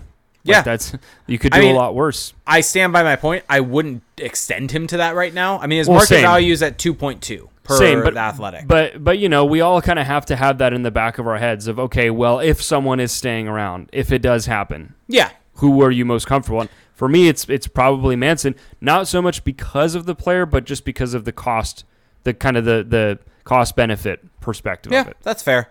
That's fair. So, Um, and then anything you want to add on Rakell? I mean, he's hot at the perfect time. I think he's getting traded, and there's just not a whole lot else I mean, to it. This they've now- his value. Yeah, I mean, uh, there was a new trade bait list posted on March 2nd, and Rickard Rakell is 10th on that list. Hampus Lindholm is 14th. Josh Manson is also on the list at 15th. And then also down in like the 40s, 46th is Nick Deslauriers. If they don't trade him, what are they doing? Yeah. Like right? I mean, he's scoring goals. He's wearing the A. Do you trade? Do you trade Sam Carrick? Does Sam Carrick have an, any value to be traded? I do wonder about that because I guess my wonder is just what's his per, what's the perception league wide Yeah, about him? Like, is he just is he just another fourth liner to most NHL teams? Because I don't think a lot of NHL teams are looking at. I mean, Yeah. I, I don't know how many NHL teams how much they're valuing his underlying numbers because Yep. he has been good and he's been good for the Ducks and you could probably get him back in Anaheim for a pretty cheap deal and just have a cheap, good fourth liner around. Like, there's nothing wrong with that. Um, I just don't know really what you could get for him. It just we just don't know. Maybe Yeah. he has higher value than a Nick Deslauriers, and we just haven't heard about it. Yep. And I guess speaking of analytics, really quickly, uh, before we move on to questions, because we'll Yeah. do that soon, seeing as we're over an hour in. Um, But uh, there was uh, Q and A with Pat Verbeek with the Orange Alliance members, and Eric Stephens there, and kind of reported back some quotes. Um, and also, we got some information from our good friend Bonnie, who was also there about this. And so, I mean, one of the things that stuck out was essentially, I mean, what you could imagine would stick out to me is the analytics portion of it and how Yeah. it didn't feel like it was just lip service. Um, it's something that Verbeek said was uh, high on, or in his high. Uh, he's got his yeah, I can, focus I on. can, I can read the quote here. I have Go front for of me. Yeah, he said analytics are are clearly something I have a high focus on. You can really use it well along with coaching and the scouting aspects. I think you can merge them in such a way that will be beneficial not just in finding players but helping players develop their game. Analytics also play a key part in contracts. In a cap world, you're trying to find the best value you can for players. We're looking to improve our sports science department. Analytics and sports science will go hand in hand to help us understand what a player's potential is to get stronger and to physically improve his skating ability and things like that. So, to me, the big key distinction here between what you've heard the likes of Bob Murray and other GMs say about analytics is that you kind of get the lip service of, well, they're, I mean, you, Bob Murray has been on the record saying, well, analytics are a tool, right? They're a tool, but I'm an eyeballs guy, blah, blah. You've heard him say this. And it's kind of just lip service, right? Whereas, or it's, it's just, it's a little abstract. With Pat Verbeek, he's telling you here, eh, like specifically where analytics help and in what way. And I mean, he brings up the cap perspective and how this is what allows you to identify value contracts and also talking about with coaching and scouting like like yes th- these are things that are happening every day in the hockey world where i mean you're seeing it with scouting right and guys like byron bader and how much draft analytics and prospect analytics have changed the way that we can forecast who's going to be good and who's not going to be and on the flip side of that with coaching right we've Yeah. we've been harping on that all season and so i think that if you're a ducks fan hearing what Pat Verbeek is saying here, you have to be ecstatic because this is exactly what this organization has needed for for the better part of the last decade. Really, is Yeah. just to have an information based, evidence based approach to decision making that's beyond just what do my eyes tell me because Yep. it's a fast moving game. There's a lot happening. You can be a grizzled veteran. You you can be a hockey lifer like Bob Murray, but you're just not like it's just Well- the human cognitive bandwidth only goes so far. You can't catch everything, and that's where analytics really showed their value. and finding the value, especially on um, like the fourth line, like when thinking about like a guy like Sam Carrick.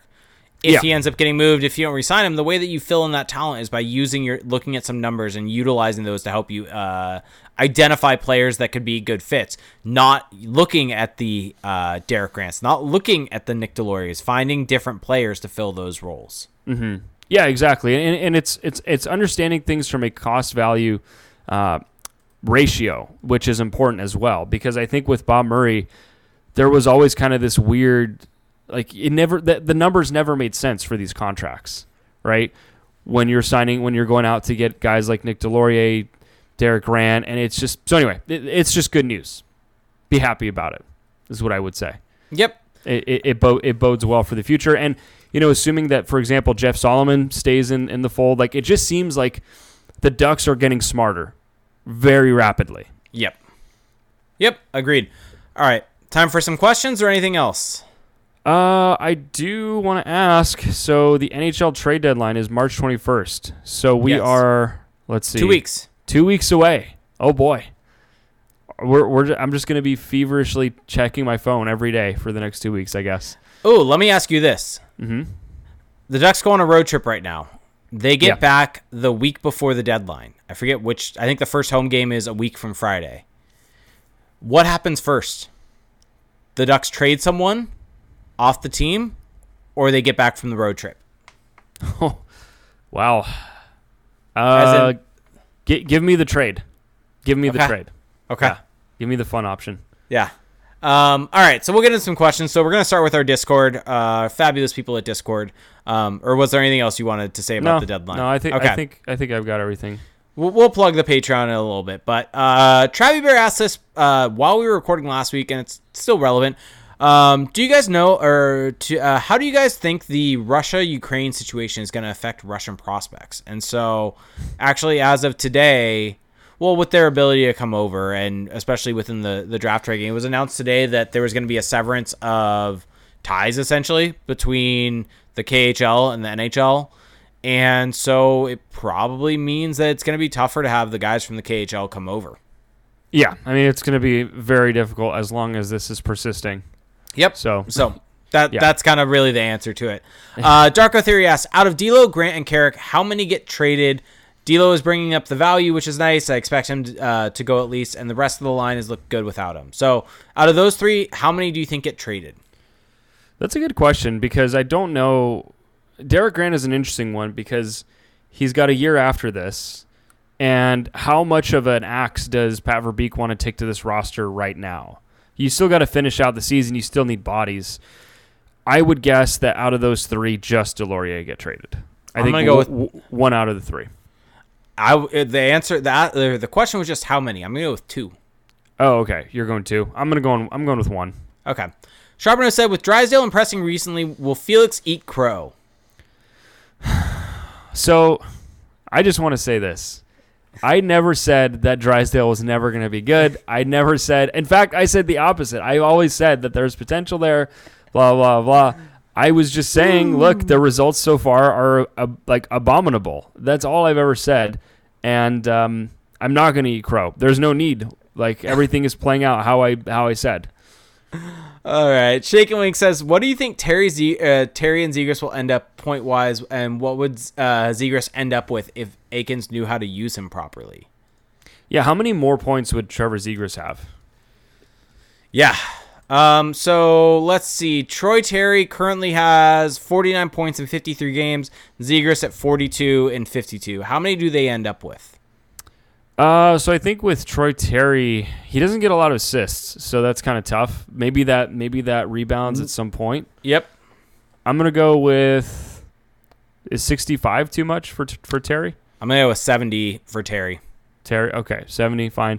And then with Zegras, I think 60 is realistic. I'm gonna go 65. Okay, there you go. I'm just gonna keep one up in you. That's fine. When's Max Jones coming back? It feels like it's gonna be soon. Yeah, I don't know. It should be soon. Shake Yeah. Said, uh, and does uh, their uh, probable point total come close to your? Oh, does this probable point total come close to your early, uh, early season expectations? I think it does actually. I think For it, Zegras- exceed, it well, exceeds for, it. I think. for, for Zegras, 60 is kind of. I think I had said 50 to 60. yeah, I think um, that's where we both stood, and I think I think Terry, we were thinking 40 to 50 yeah. range. So that, I mean, Terry's blowing it out of the water. So, Yeah. Um, Briz said, with a team like the Rangers interested in Lindholm and Rakell, what are the chances they are packaged together, and what would a return look like? well, we had a long talk about this last week. Uh, Yep. Kaapo you, Kakko. You want Kaapo Kakko? I don't think there's a No chance in hell. No way. No way it would happen. But Why would the Rangers do that? Is my question. Because they're low on him and scratching him. Are they really? Yeah. But He's not still, playing that much. But but still, he's one of your best prospects, and you're Sure. giving him up for two, re- for for two rentals. rentals. Well, I mean, maybe they think they can re- sign Lindholm to that eight-year deal. Yeah, I guess. I guess that's not a bad point, but yeah, I I, I guess I. So I I made a hypothetical trade. Yeah, on- Kakko's uh, played 37 games this year. I said I said Rakell for a first and Braden Schneider. Probably high, probably a little too much. Yeah, But but you know it's it's it's always how it is when you throw a hypothetical thra- tr- a trade out on Twitter. You get the opposing team's fans that just invade. As I've learned, as I learned last invade. year with the Leafs. Yeah, I had the Rangers fans just like talking shit to me for 24 hours basically. I had to mute a lot of people. But anyway, um I don't know like what the Rangers I I I guess what I've learned is that the Rangers aren't trading anyone. Like like from that like no one of note uh from from that whole exchange, but the Rangers have a lot of younger players. I'm sure that they're willing to give up draft picks, so but Kaapo Kakko would be an interesting uh Mm-hmm. interesting Mhm. addition. I don't see it happening though. Uh, JJ Stone Drums just asked, "How are you guys doing?" Doing great. Doing great. Trade deadline's coming up. This is my favorite time of year. I know it is, and it's I, fun. I love it. I love I- it. well, I, I'm particularly excited for this one because I, Mm-hmm. in the past couple of years, there's just always been that kind of, you know, there's the letdown potential with Bob Murray, and this year I feel like we're finally, we're finally gonna get rewarded for for the misery. Yeah. So Kampafu asks, I know you guys have been uh, off the Laine train since he went to Columbus, but 32 Thoughts talked about him potentially not returning to Columbus. Do you think the Ducks would go after him to, or the Ducks going after him would make sense? A 23, 20, uh, turning 24 pure sniper seems to be something the Ducks are missing. He may be too expensive though. Yeah, I my Patrik Laine stance has uh, yet to change, which is that he is exactly that. He is a pure sniper and does practically nothing else for you. Like doesn't drive play at all. Um, is bad defensively. Oh, yeah. I mean, this is who he's always been, and it's so it's just hilarious to me that it just hasn't really changed. And it'll ebb and it'll flow, but like last season, I mean, he was terrible last season. So I no, he's just a guy who's too flawed for me. He would only make sense. He would only make sense if you're injecting him into like let's say a Boston, where you can completely insulate him and you can really maximize that shot. I don't know if the Ducks are there yet, and so that's I would just stay away. Yep. Uh, agreed completely there, especially with what he's going to end up making. Like it's the value what he's going to end up getting is not going to be worth uh worth it at all. Nope. Um, let's see. Let's go to quick uh, Twitter questions, and then we'll hit the Twitch chat. Uh, question for the pod. This comes from Justin Beck. Assuming we move all three UFAs to the deadline, what types of prospects will Verbeek target? Forwards, defensemen, or just best available? And what would you guys do? So I think that, I mean, Verbeek has talked about how he wants the team to get stronger, harder to play against. Like that's the brand of hockey that he wants. But I don't think that that's really like position specific. I mean, if you if you look at the if you look at the the, the, the pool of talent, I mean, the Ducks have a lot of guys at every position. So I think it's just going to be best available or just whoever whoever's the most alluring of them. But I don't know if position is going to be the huge determining factor. Maybe I'm wrong I, about that. I, I think you just get best available and then see if you can maybe flip some of them to get Jakob Chychrun. I'm staying on that bandwagon. There's also the whole thing of the college free agents for the Ducks, which we haven't talked about yet. But that, True. yeah, That was a Patreon question. Do we want to just talk about that briefly now? no, we're honoring the Patreon question. Okay. So But we'll I mean, save we, but we did get word that Verbeek was scouting the Ducks college Well, and, guys. and he specifically mentioned signing some of those guys, and there are some. I think, yeah, Thrun and Lacombe are probably the two highest profile ones. yeah, I mean that's like I think you you you want to you want to lock them all down because the Ducks I don't mean, have like those that's are- that's it. That's their D pipeline. I mean, those are two that legitimately could potentially make the jump to the NHL next season. Yeah, like you need like you need those guys in your pipeline. And I know Olen Zellweger is great, but He's a, he's a ways out still. Yeah, exactly. Like the Ducks are kind of thin if if you lose both of those guys. Yeah. Um. So Trevor Zegras at Zegras Trevor on Twitter sent me a DM saying, "What prospect are you most intrigued by the possibility of getting at the deadline?" Nick Robertson. Yeah, I, I mean, I guess like of who's available. Yeah. Sure, let's go Nick Robertson. Yep. There you go. Nick. I didn't even know he was Jason Robertson's brother until today. Did you really? That's bad, isn't it? That's really bad. Yeah. Well, shame on me, I guess. Yeah, real big shame on you. Um, all right, so now it's time for the Twitch chat. Uh, so for those of you watching us on YouTube, yes, we're on YouTube. Go to youtube.com slash crash the pond. There's a YouTube comment that we'll get to later also. Um, or listen to your fa- on your favorite podcast services. We do a live stream of the show each and every time at twitch.tv slash crashpond where you can watch with us live. Uh, you can watch us when we kind of get through all the questions. Go to the crazy shit show portion of this uh, the show. You can also support us if you, if you have Amazon Prime. You get one free Twitch Prime gaming sub each and every month. Um, and with that, you help support the show more than you can imagine. You can be just like uh, PC Man who resubscribed for two months, as saying Hat Time Dark with Theory resub for 10 months. Raquel's Goatee uh, resub for 15 months. And the Womb Raider UW has subscribed also. So thank you so much to all of you. So the first question we've got comes from uh, Austin Price 529. Realistically, who do you think is the head coach for the Ducks next season? Ooh, that is a good question. And also, as, also assuming Eakins is gone, uh, do you think he would stay in the organization, but perhaps return to the goals or player development? I mean, do we think he's good at those things?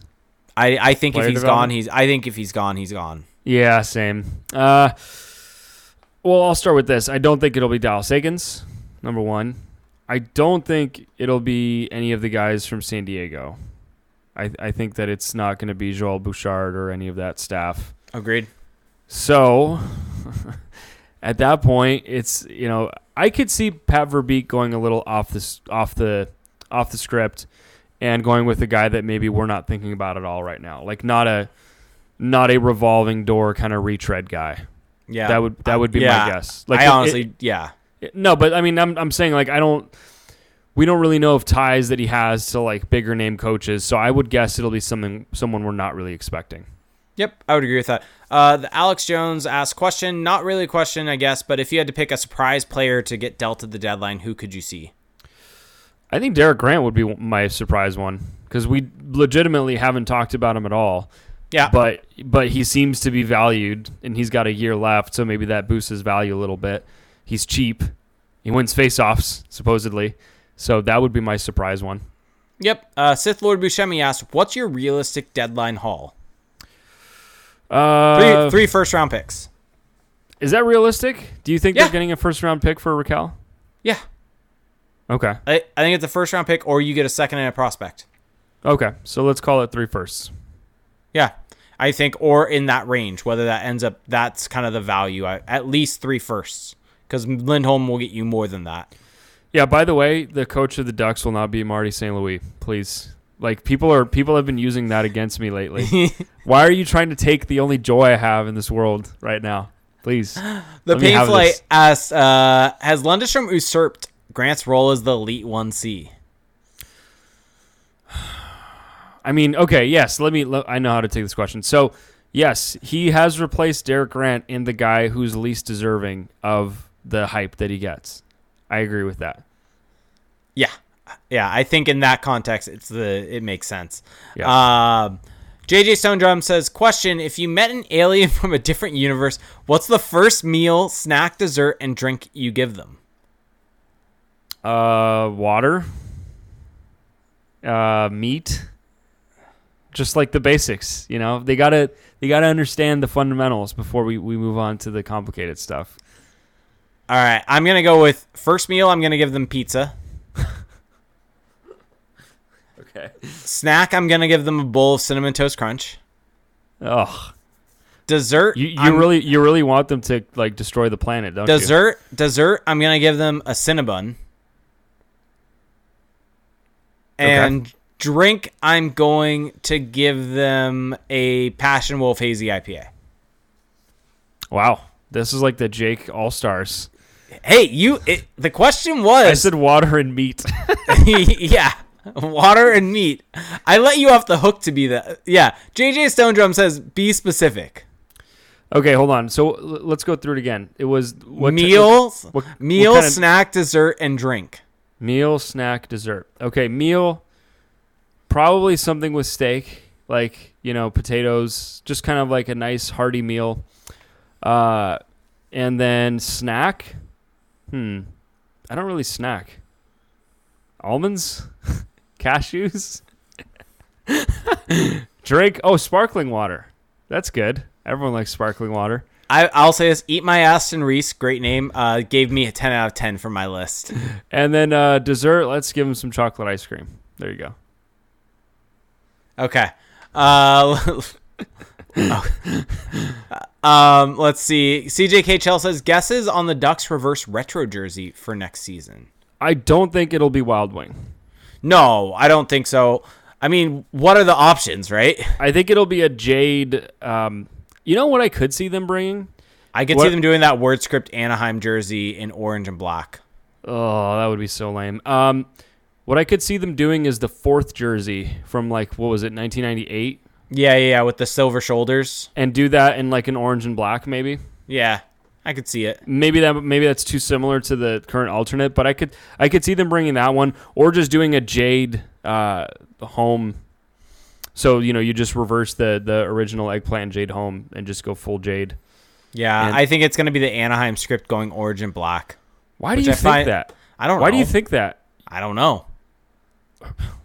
Okay, I, I just think it's going to be that, and I'm going to hate it. we need to move on from this. I'm not. a Uh, big, it's funny when I was a kid, I used to think that was a great jersey, and Same. now and now when I see it, I'm just like, there's nothing cool about this jersey. Same, same, agreed. Uh, piece, we're probably gonna get hate for that one. By the way, Poker Puck subscribed also. Uh, PC Main said, "When does Zegras uh, captaincy begin, and do the Ducks roll back to the Mighty Ducks logo with this changeup?" You know, that's not an awful idea because Zegras has always said like he's a fan of the Mighty Ducks jersey. Yeah, I mean, multiple players in the team have- have said that. Um, yeah, I, I think you know whenever Getzlaf retires, and then it's going to be a matter of what kind of captain they want next. So it could happen as soon as next season potentially. Uh, JJ Jones, uh, JJ Stone Drum says, "I think it's just gonna be a big picture of Jake's face on the jersey." I I really hope not. I really hope not. Um. Oh, Tybo the Fiend Blooded said, "I don't know follow much wrestling. What is AEW? Oh boy, AEW is the best wrestling there is right I now. think I think he's Great- just asking for what AEW stands for. uh, All Elite Wrestling, and it Moving on. has it Moving is on. on TBS and TNT. It is the uh, they don't need competitor they don't, to WWE. They, don't need your they don't It- need it- you to, to plug them. By the way, It's very inter- I'm plugging it for the greater good of everyone because everyone should be watching AEW. Revolution was fantastic. It was long. It was fun. Great storytelling. Wrestling's great. Okay. All right, let's let's move on from that. See, Do you any- wait. Ty- Tybal the Fiend Blooded says, "I want to know what it is." No, do you don't. Why? Why? We don't need that. We don't need that in our lives. Just watch it. It's every Wednesday night is Dynamite at 8 p.m. Pacific. Uh, Friday nights are Rampage. It's really fun. I'm just punching air right now. Actually, punching myself. Pa- Painful Light says Felix needs the power to mute Jake when wrestling comes up. Well, it's not that I want to mute you. I just I just want you to understand that this topic is just Hey. doesn't doesn't resonate. People ask me the question. Ugh. Okay. Uh, I yeah, the uh, Tybal the Fiend Blooded says he likes watching you squirm. you know, eh, I don't know why that's a thing, but it is. It is what it Um, is. all right, so I think it's that time. Oh yes. Let's I feel, start I with feel like you know, it's just it's, this is like a reward for being. We've been pretty on task today. Oh, we got a question. Late hitter. what late was hitter. it? Oh, The- question from 91 Pluty. What are the highest draft odds you think the Ducks can finish this year? As in odds for 10th uh, first overall. I predict we can finish Ooh. as bad as ninth highest odds. I don't know because they kind of keep winning these games, and it's like I think the highest is like 10th, especially once they move guys out. mhm. I think once 10th highest. once they do. Okay. I mean, we've established we think they're getting dealt. so. yeah. wow, got him, got him a little bit there. Okay, got him. Wobbled. what do you think? Okay. Uh, yes, it is that time. It's time for recess, basically. Yeah. So we, we got some uh, places brought up in Twitch that I'll get to, but we're going to be uh, starting with Island Lake, Manitoba. Wait, didn't you say you had a YouTube comment you wanted to talk about? Oh, do we want to? I was going to do that after. Okay. Well, I mean, do do do whatever. Doesn't matter. Yeah. We're, Island we're- Lake, Manitoba. we're- Island Lake, Manitoba. Ah, interesting. Interesting. Let's why see. I, why am I clicking on the Wikipedia page? Uh, Where where is this? Where is where did Lou take us this week? yeah, I don't I don't trust him. There's a KFC in this town. I'm already Well, thi- skeptical. this this is pretty distant. The fact that there's a KFC is honestly well, no, so the. K- the KFC is between Island Lake and Garden Hill. Actually, let's check the address of the KFC. It is officially in Island Lake, so I will eat crow there. Um, yeah, this is freaking remote. Holy, this this is like in the Arctic Circle practically. a lot of good 3.8, a lot of four stars review, four star reviews. You want to read a KFC review? Well, Uh, let's- was let's- was okay. They just need more staff. For, from four days ago. Wow, wow, that's the high high traffic, I guess. At this, uh, my favorite one is this one though. From There's Lee- no street view. from Lee Little. Four star, four stars out of five of this KFC. Very nice taste. That's it. Yeah, I can't. I can't even do street view. Here, There is a oh, there is an ice rink. There is an arena in Island Where? Lake though. where? It's, it's the Garden Hill KEC Arena. Why am I not? Is Oh, this got not it. a rink? Yeah, I got it. I got it. It appears to be a rink. It does. Wow. So Har- even har- you, it's hard to find a place to park there, though. park, park what exactly? Your your jet ski or not jet ski, but uh, what's the, s- the snowmobile? Snow, snow, Why did I say jet ski? Oof. Oof. My Canadian card just sh- put it in the shredder. It appears that there's like an outdoor rink, though. Interesting. If you go to Garden Hill High School, they have an outdoor rink. And they. I mean, look- it's definitely cold enough there. wow, that's kind of cool. But there is nothing in this town. I mean, there's literally a KFC and an ice rink, and that's it. Like, I, I Yeah. don't. And then, but so okay, this is weird because there's there's like a little island that's connecting to it, and there is an Island. there is an Island Lake Northern store which is listed officially as a shopping mall. There's an Island Lake Airport over Yeah. on Stevenson Island.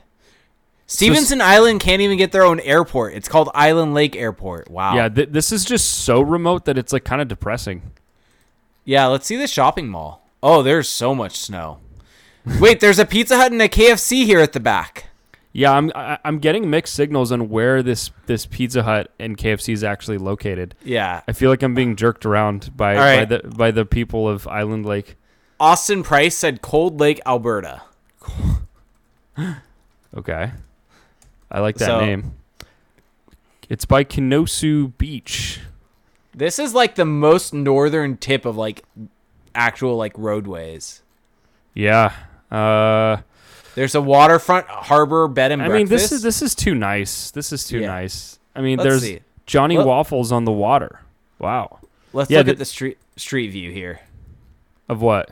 What are There's we a street. at? I, I I don't know. I'm just I'm just going for a nice stroll around uh, Cold Lake. Cold Lake. Yeah, there's And a that- North there's a North Pizza and what is it called? North Pizza and Yogen Fruz. What is Yogen Fruz? Is that supposed to be something? Where? I have no idea what. so in this about. town there is a store or a restaurant called Northside Pizza and Yogen Fruz. there's a Mamacita's Mexican food. Hold on, I need to know what Yogen Fruz means. I'm googling this. I I still don't see this. Oh, you're yo, making this it- it's like a company. Oh, okay. Wow. So, the, so the pizza the pizza restaurant shares a location with a yogurt frozen yogurt place. Okay, Yogen Fruz. Okay, maybe that that makes more sense. Yeah. here we go. We've got uh, Climax Sask- Saskatchewan. Climax. Okay. This comes name. from uh, 91 Pluto, who said, AKA Felix's favorite city. Make of that what you will. I, no comment. Um, it's actually the village of Climax. So Oh. why is it called Climax? Is it like on the top or the tip of something or like? Like I just Holy, this is this is just off the border. this is of, dirt roads. Oh, Second really? Avenue is dirt. Oh, that's kind of nice. Why is that nice? Well, no, but you know, it's like that's that's a that's a nice feather in our cap. We don't we haven't had any dirt roads. Yeah, I think this is the first dirt road that I've seen. The Are you sure the this is dirt? It, when you go to second Second Street's definitely dirt. I'm on Second Avenue. Was Uh, there a Second Street and a Second Avenue? I yeah no Second Avenue. Second Avenue was definitely dirt. That doesn't look like dirt 90, to me. 91 Pluty's like this is uh, Letterkenny. Definitely, fa- it's my favorite no, thing is this is this is 100 percent dirt. My favorite thing is that there's a Climax Brewing. Guys, please in the Twitch chat confirm that this is dirt that we're looking at. I just so there's a there's a brewing company or or a brewery called Climax Brewing, and I feel like if I oh it's not open yet. Interesting. I feel like if I got drunk at this place, I would just be walking around just saying there's a Climax Brewing, like just over and over again. Like I just couldn't help myself. So anyway, This is definitely dirt. Second, you're just stuck on the dirt roads thing. yeah, one hundred percent. Uh, there's the Climax Community Museum. Oh, oh, No Okay. reviews. There's Yeah, an that- aqua. Wait, there's an aquatic center. how? Yeah, don't really understand. Okay. I, I want to see the photos. Oh, the- it, the- they just call. I mean, it's just like a. It's just a pool. oh, it's an outdoor pool. Did you think it was an aquarium?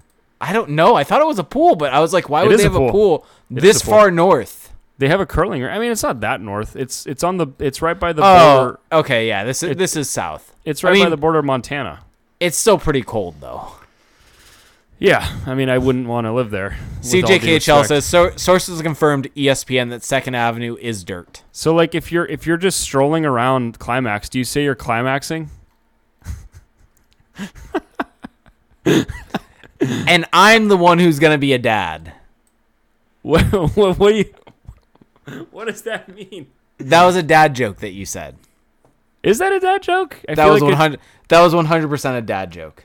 Okay, well, there you go. Maybe I have a maybe I have a child coming up that I don't know about. Yeah. Um, okay. All right, let's uh, let's go to the YouTube comment. I feel like this th- th- this has reached its climax. Wow, We're great, coming, great, We're, we're coming down now. Great, great segue. So here's the YouTube comment. So Logan Maxwell had reached out to me the uh, the other week, and I think I brought this up. You know what? I'm just gonna find his original uh, YouTube uh, comment because he's in Australia, and he had mentioned that he was basically uh, needed to try. Climax Climax Hotel. Like, could they have named it something else? Like, Um, come eat, on, Eat, eat my ass and Reese is giving your segue a 10 out of 10. Climax Hotel. Like, anyway, I'm, I'll let I'll, So- let I'll let the others draw the conclusions. Here, here was uh, his uh, comment uh, from a couple weeks, or I think a couple weeks ago. He says, "Always loves the show. Wait for it every week." On another note, this bloody cinnamon toast crun- crunch that keeps getting mentioned every month or two has tempted me. Uh, it's not a thing down here in Australia, and no way sounds like a healthy breakfast. However, for the not so low cost of twelve dollars, including postage, ordered- $12? I've ordered a box of this amazing breakfast. Uh, apparently amazing breakfast. Watch this space for my hot take from down under. And Okay. last week in YouTube, he gave us a, a I really- a, I- a thorough review of cinnamon I- toast crunch. I just want to say before you get into the review that I appreciate the like the like play by play of this. That he Yeah. told us that he was ordering it. Yeah. Anyway, continue. and he said so last week on last week's episode he said so i had a box of cinnamon toast crunch delivered and sat down with mixed expectations but hoping that it wasn't going to be as disappointing as the la or islanders game i ate a bowl with milk went to have a second but didn't have milk left so i had a bowl i had that second bowl without the milk then the following day got more milk and polished off the rest of the box it was so delicious Thank you for putting me into it. I'm hesitant to buy more due to the rapid rate uh, I pliers through. Uh, I think I went I went through it and lack of control to stop myself from just one more bowl. It's probably for the best that we don't have this stuff available on Aussie shelves. I'm just so sorry you had to go I, through that. I'm very happy that we've turned an Australian Logan. I'm happy that we turned you on to the wonderful, Don't- don't eat- wonderful. Don't eat Cinnamon cinnamon, Toast toast, Crunch. crunch. Just don't do it. You still have? Do we? Do I expose you right now? I mean, this is known. Also, I guess I learned today that there is a cinnamon toast crunch ice cream. Yeah. Which- also, which- you can just put cinnamon toast crunch on top of ice cream, and it's great. Oh, that It's sounds vanilla ice so cream bad. with vanilla ice cream with cinnamon sugar. You know, this whole like the, I don't know what's worse, the ice cream or the cereal, but it all sounds bad. I've never tried it though, so I'll say that I haven't. I haven't actually tried cinnamon toast. Yeah, I mean, painful. You're you're valid. Cinnamon toast crunch is delicious, but it's also candy, not breakfast. That's fair. yeah. Oh my God! Wait, ninety one Pluty saying, did you guys know that BJ's has a cinnamon toast crunch Pizookie? I did not. There used to be a BJ's within walking distance from me, and now it's gone. So Rest rest in peace to that BJ's. Bl- it was a sick one. It was a sick BJ. BJ's. Sorry. Oops. Moving on. Moving on. I don't think I have anything else. That that's Should we wrap up? Should we should we wrap up? that, that I think I broke him. I think I broke him. I did it, folks. This this one's for the people. This one's for the people who actually love eggs and avocados. I broke Jake. I did this for you guys. Oh man. Yeah, I'm broken. Yeah, first climax, now BJ's. This is this show is just this is C- CTP after dark. Yeah. Use the use the code CTP after dark when you go to this- the Climax is Hotel. This, is this the most ultimate shit show that we've had? Can we get the Climax Hotel to, to sponsor us? That's what I want to know. Um, Can we can we get Leaf Rapids to sponsor us? We're we're climaxing the pond. Um, okay, this is really just fully off the rails, or or maybe just on a different rail. You know, that's also an option. Do you do you, do you have anything left? I, I have Anything? nothing. I have nothing left. I just broke you. Okay. You did. Um, all right, folks. Well, if you enjoyed uh, what you listened to today, there's a few different ways for you to support that to help you to help us uh, keep this thing going. The number one way is by joining our Patreon page. So, Jake had to turn off his mic because he's so broken. Um, so, for one dollar a month, if you do a one dollar monthly pledge, you get to join our patrons only Discord server, which is so much fun. You get to bond with and connect with other diehard Ducks fans. Uh, so during games, it's with trade deadline season approaching, it's a, it's the best time to join because as news are breaking down, you can immediately discuss it with all the great people that we have in there, including us. Um, and it's not limited to just hockey talk. There's also food, a food channel, which is you're gonna get some of the most controversial food takes Oh, that's what I you've ever seen. Oh, there you go. Yeah. So so on the show, if you join us, we Oh. will actually read the latest food take from the food channel. Um, this has been brought up as what needs to be um brought up on the show. Okay. This is important to to bring up. Okay. Within the food channel over this past week, there was a crime committed against humanity.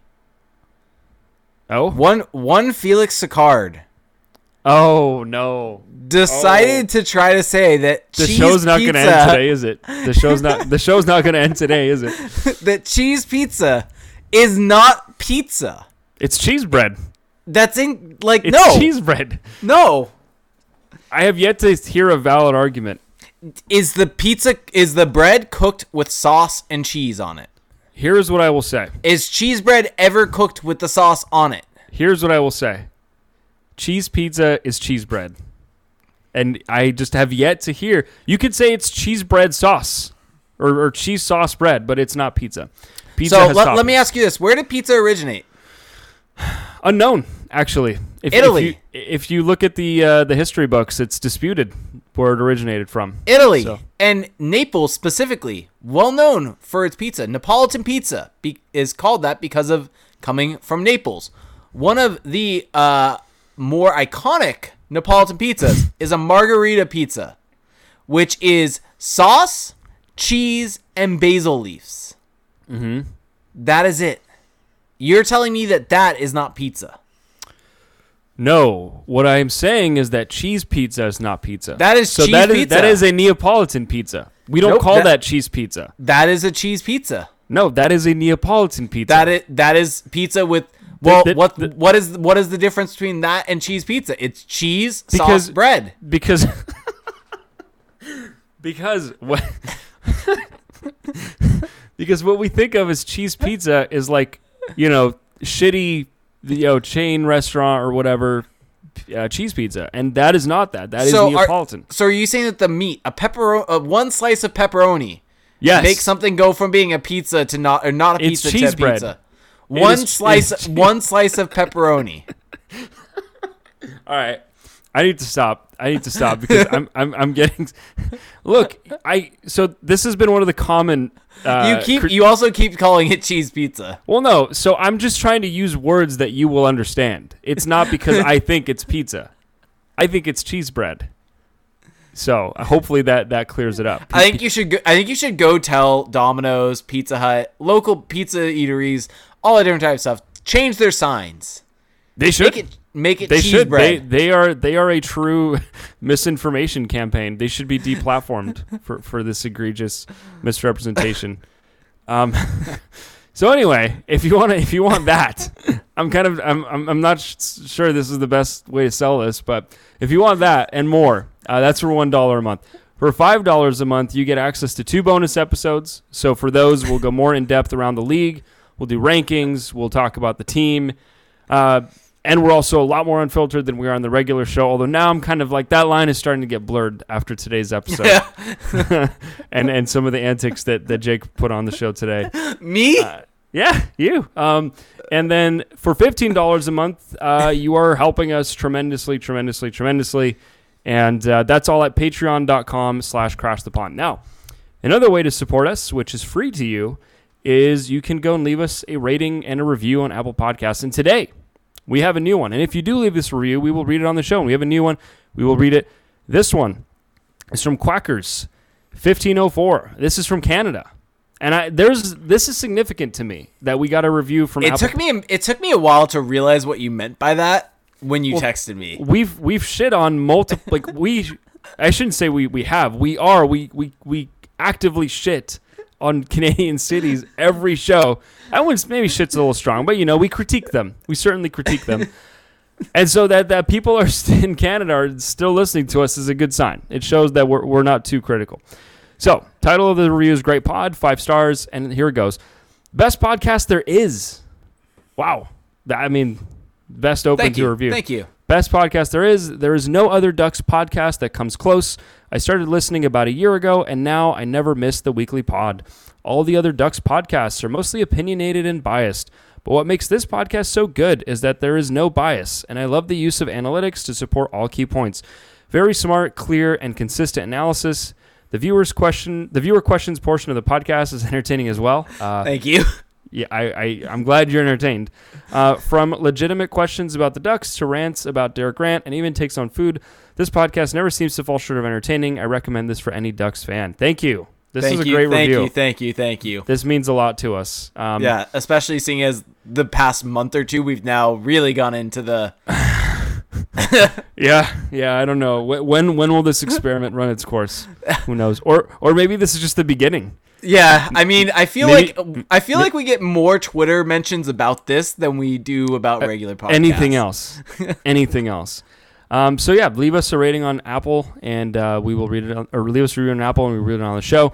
Uh, you can also leave us a rating on Spotify. So go ahead and do that. You can find us on YouTube, youtube.com/slash Crash the Pond. You get to see the video version of the show. Um, you get to see all the graphics, the maps of Canadian cities. You get to see uh, Jake's cat, Jake's attire, his pink hat, all of it.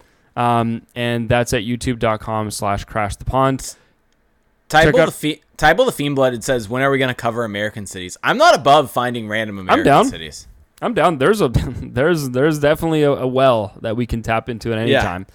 Um, I mean, the world is our oyster when it comes to this bit. Yeah, Um, Johnny, when you listen to this, give us a UK city. Yes. Okay. And outside of that, check out our website, crashthepond.com. We've gonna we're gonna have a lot of coverage there for the trade deadline uh, in the coming couple weeks here. At Crash the Pond on Twitter, also on Facebook. Jake is on Twitter at Reindeer Games 91, and I'm on Twitter at Felix underscore Sicard. That is going to do it for the show tonight, guys. If you are still listening, uh, almost two hours in now, we appreciate you. We appreciate all of you. Have a great week, and we'll talk to you next Monday. Have a good one. Bye.